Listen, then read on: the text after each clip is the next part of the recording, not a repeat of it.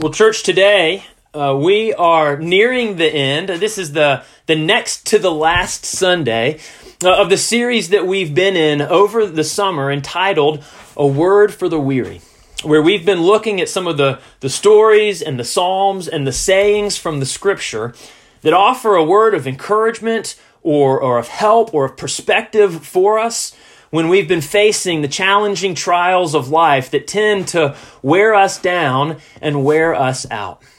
And today, uh, we are looking at what I believe is, is probably the most challenging word in all of the scriptures to us about how to handle and think about our weariness. But it's also a word that, that while it may be difficult to hear, and, and maybe even more difficult to apply, it also has the, the potential to be one of the most transformational ideas in all of our lived experience. This exhortation comes to us from James chapter 1, verses 2 through 4. And so, if you have Bibles there with you, I want to invite you to open them up with me to James chapter 1 uh, as we consider together God's word of wisdom for the weary. The book of James uh, was written, as we see in verse 1, chapter 1, verse 1, uh, the book of James was written to the 12 tribes in the dispersion, or, or what is known as, as the diaspora. These, these were Jewish Christians who, uh, because of turmoil and violence and corruption and injustice and poverty, and eventually a war with the Romans that destroyed the city of Jerusalem. But for all of those reasons, these folks had been scattered away from their home and had been kind of involuntarily relocated to various places throughout Israel and beyond. They were displaced refugees who, needless to say, had been through a lot. And James opens uh, this letter to, to this scattered church by jumping right into the deep end with a really challenging theological truth. After a very brief, kind of one verse introduction to his letter, James says, Consider it all joy, my brothers and sisters, when you meet trials of various kinds. Now, I wonder how many people when they first heard that statement read in their church, wanted to punch James in the face. and you know, he's, he's speaking to a people who have been through incredible difficulties, life changing loss. And James says that, that the first thing he says is that what they are to, to think about what they've been through or what they are going through, when they think about it, that they should consider it a, a joy. What is he talking about? You know, there's a lot of things in the Bible that are hard to believe and understand and accept. Paul said, said the message of the gospel sounds like foolishness to the world. When people hear some of the things that we believe, it sounds like nonsense to them. And I would imagine that, that this message from James must be right up there at the top of the list of things that just don't make any sense and sound a little crazy to both people inside and outside of the church. Consider it all joy, my brothers and sisters, when you meet trials of various kinds. Why would anyone do that? You know, at first hearing, that sounds like a, a completely contradictory message to what we heard just two weeks ago from Lamentations. But when Eric reminded us of the significance of having an entire book of the Bible that is dedicated to a nation's lament over the trials and challenges that they had faced in their capture and the destruction at the hands of the enemies from hundreds of years earlier. The book of Lamentations was written to, to help the people of Israel mine to the very depths of their sorrow and sadness over what had happened to their city and their people. And what Eric reminded us of is the importance of, of grieving the difficult things in life. That was God's word for the weary just a couple of weeks ago. It's, it's okay, even healthy, to be sad when hard and difficult things happen. That is an honest, human emotion. And Lamentations gives us the freedom and the permission to fully lament. And it gives us an example of, of how to do it. But how does that relate to what James is saying here at the beginning of his letter? I mean, doesn't it seem like a contradiction? The Lamentations tells us to lament our trials. James is telling us to consider it pure joy when we face trials. What's going on? Which one is it? Well, I believe that what James is exhorting us to here is not a contradiction to what Lamentations has said, but is a contribution to it.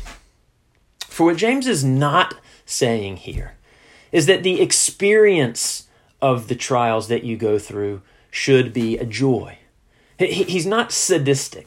He's not minimizing or disregarding the very real pain and suffering that we experience in the various trials that we encounter in life. He's not denying the reality that, that trials are trying, that, that pain is painful, that suffering causes us to suffer. Right? James is not denying the reality of the difficult things in our lives and saying that we should enjoy the trials that we face.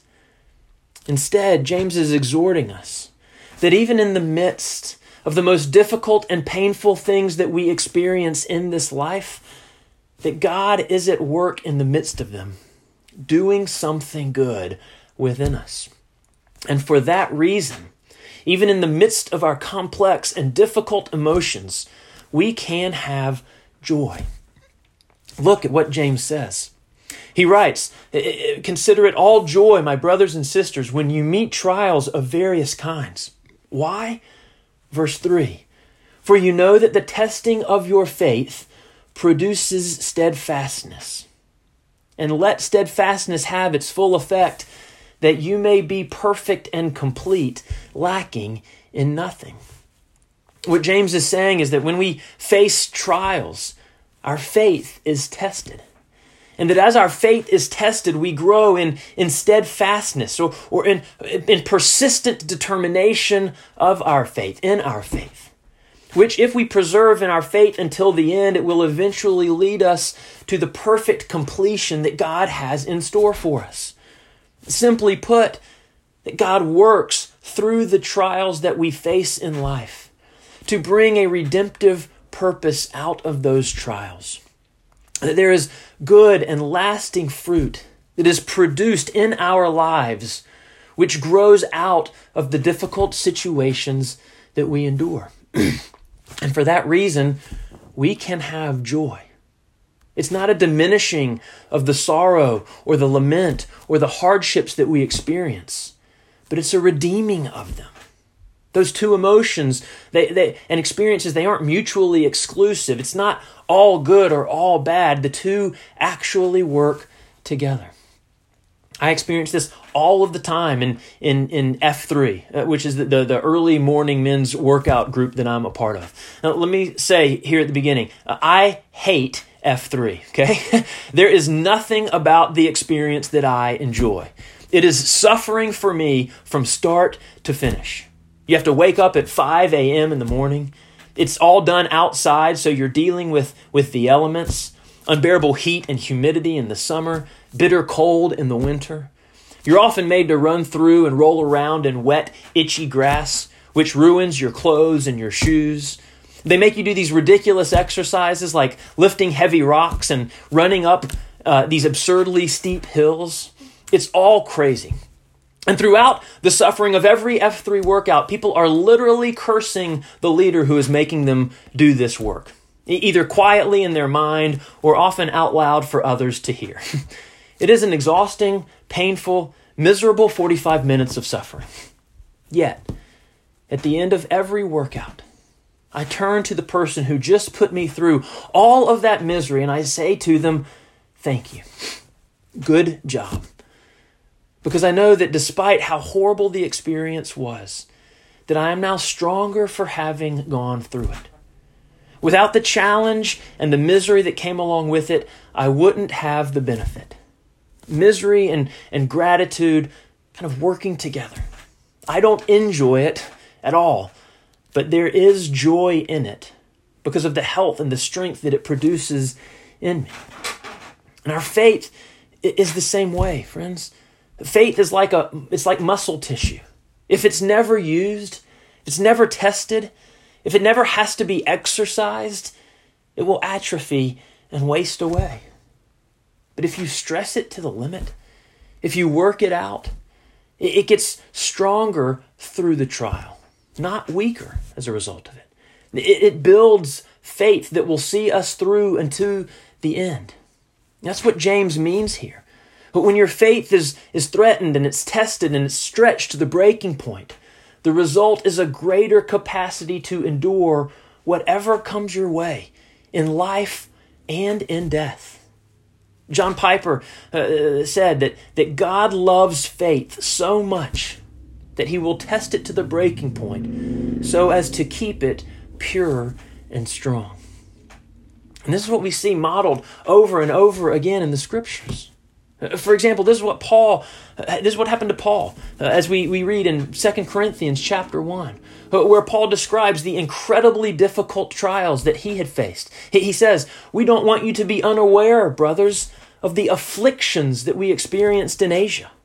For we were so utterly burdened, beyond our strength, that we despaired of life itself.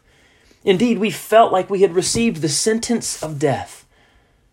But that was to make us rely not on ourselves, but on God who raises the dead. Paul knew that there was a, a purpose in his extreme suffering, terrible as it was. He, he despaired in the midst of it. But Paul knew that God was using it in order that he would learn not to rely on his own resources, but on the power of God who raises the dead. We see this example most profoundly, of course, in the life of Jesus. Jesus is described in the scriptures as a man of many sorrows. He knew trials, relational betrayals, the one who shared his bread with him turned against him. He knew physical pain. He was beaten and crucified. He knew emotional and spiritual anguish. Upon the cross, he cried out in his forsakenness. In anticipation of the suffering that he was going to endure upon the cross, we're told that he sweat drops of blood. He begged the Father that there might be another way to accomplish what he had come to accomplish. Jesus suffered terribly at the hands of men. But in the midst of those trials, we're told that he endured the cross for the joy that was set before him. He knew that something good would come from his suffering. Your redemption, my redemption, the redemption of the world.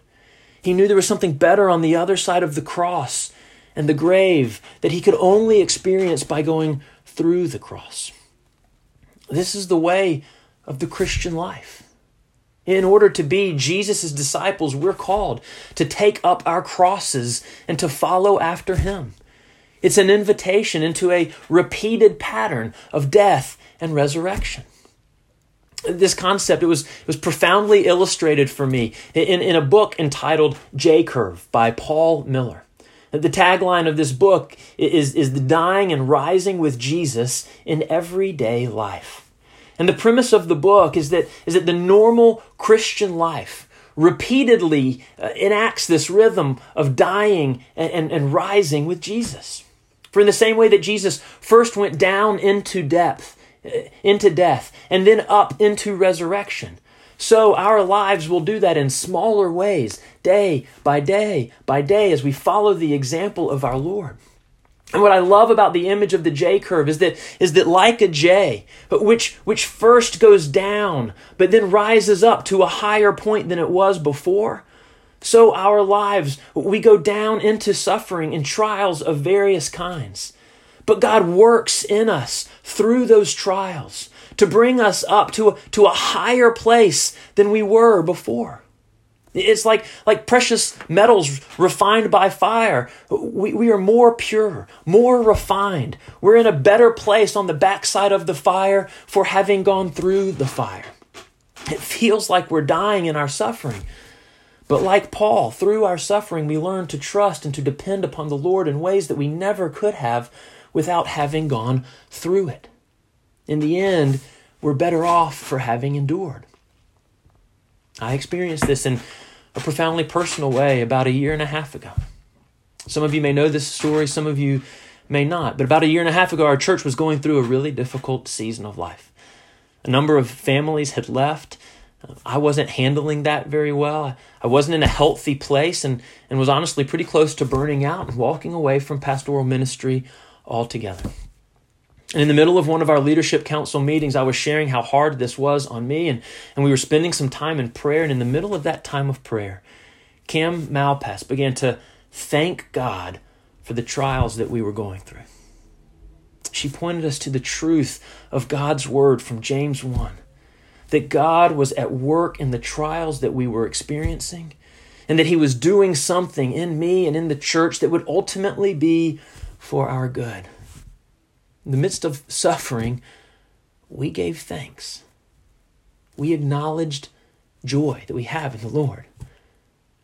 Now, I couldn't have ever said those words for myself, but they were exactly what my heart and my soul needed to hear and needed to believe. And that moment actually became a, a significant catalyst for healing and for growth and for renewal and for resurrection that the Lord has done in me and in our church since that time. One specific example is that for years I had struggled with, with fear of man issues. I cared too much about what people thought of me, about what you thought of me. And that made it incredibly difficult as people were leaving. I was being crushed by it.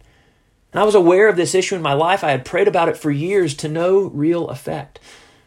But through that trial, God has largely taken it away from me.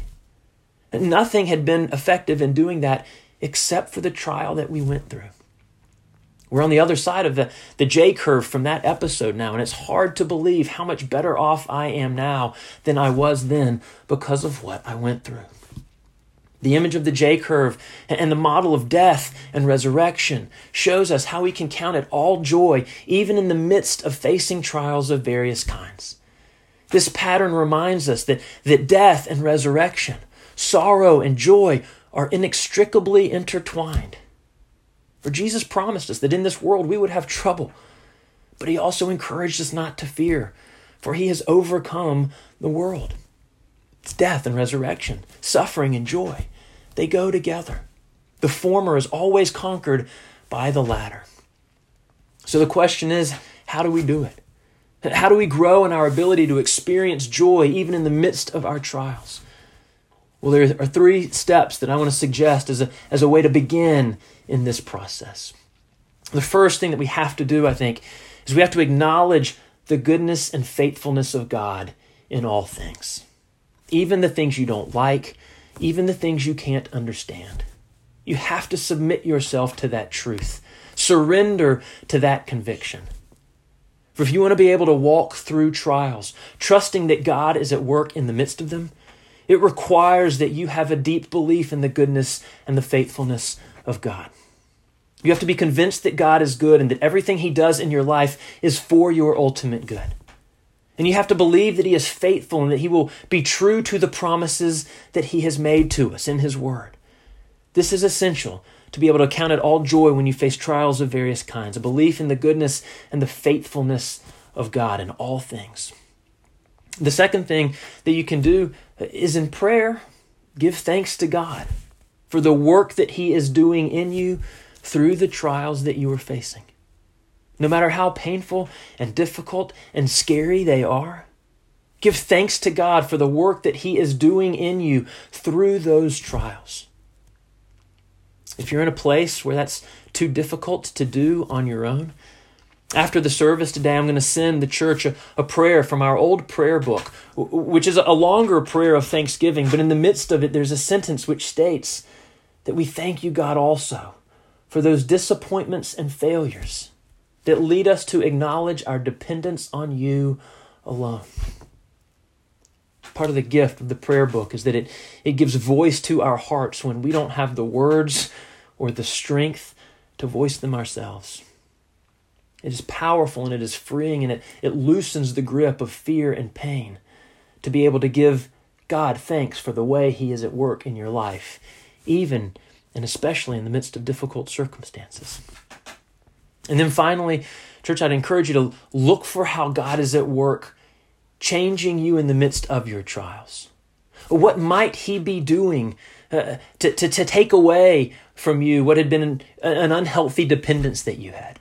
What might He be building or developing in you that would be for your good on the other side of that trial? How might He be preparing you through this in order to be able to, to comfort others with the comfort that you yourselves receive? How is He forming you more and more into the image of His Son, Jesus, through this trial that you're walking through? Open your eyes to how God might be working through your trials for your growth and for your good. Ask the Lord to help you see it. This will help you be encouraged and have hope even in the midst of many challenges. If we can come to a place where we can understand and accept and, and look to apply this reality in our lives, it has the ability to radically change our experience in the midst of the trials that we face. It doesn't make suffering go away, but this reality does have the ability to free us from despair in the midst of our suffering because we know that resurrection is on the way. It, it, it keeps us, keeps before us the hope for redemption and renewal in any situation, no matter how bleak things may look. And this reality helps us to know Jesus more closely, more intimately, helps us to become more like him as we share in his sufferings, becoming like him in his death, so that we may know the power of his resurrection church, submitting to and, and surrendering to God's work in our lives through the various trials that we face, as difficult as it may be, will always be for God's ultimate glory in this world and for our greatest good in our lives. And so, church, let us heed God's word for the weary from the scriptures and count it all joy as we face trials of various kinds knowing that the testing of our faith develops steadfastness, and that when steadfastness has its full effect, we will be perfect and complete, lacking in nothing. Amen.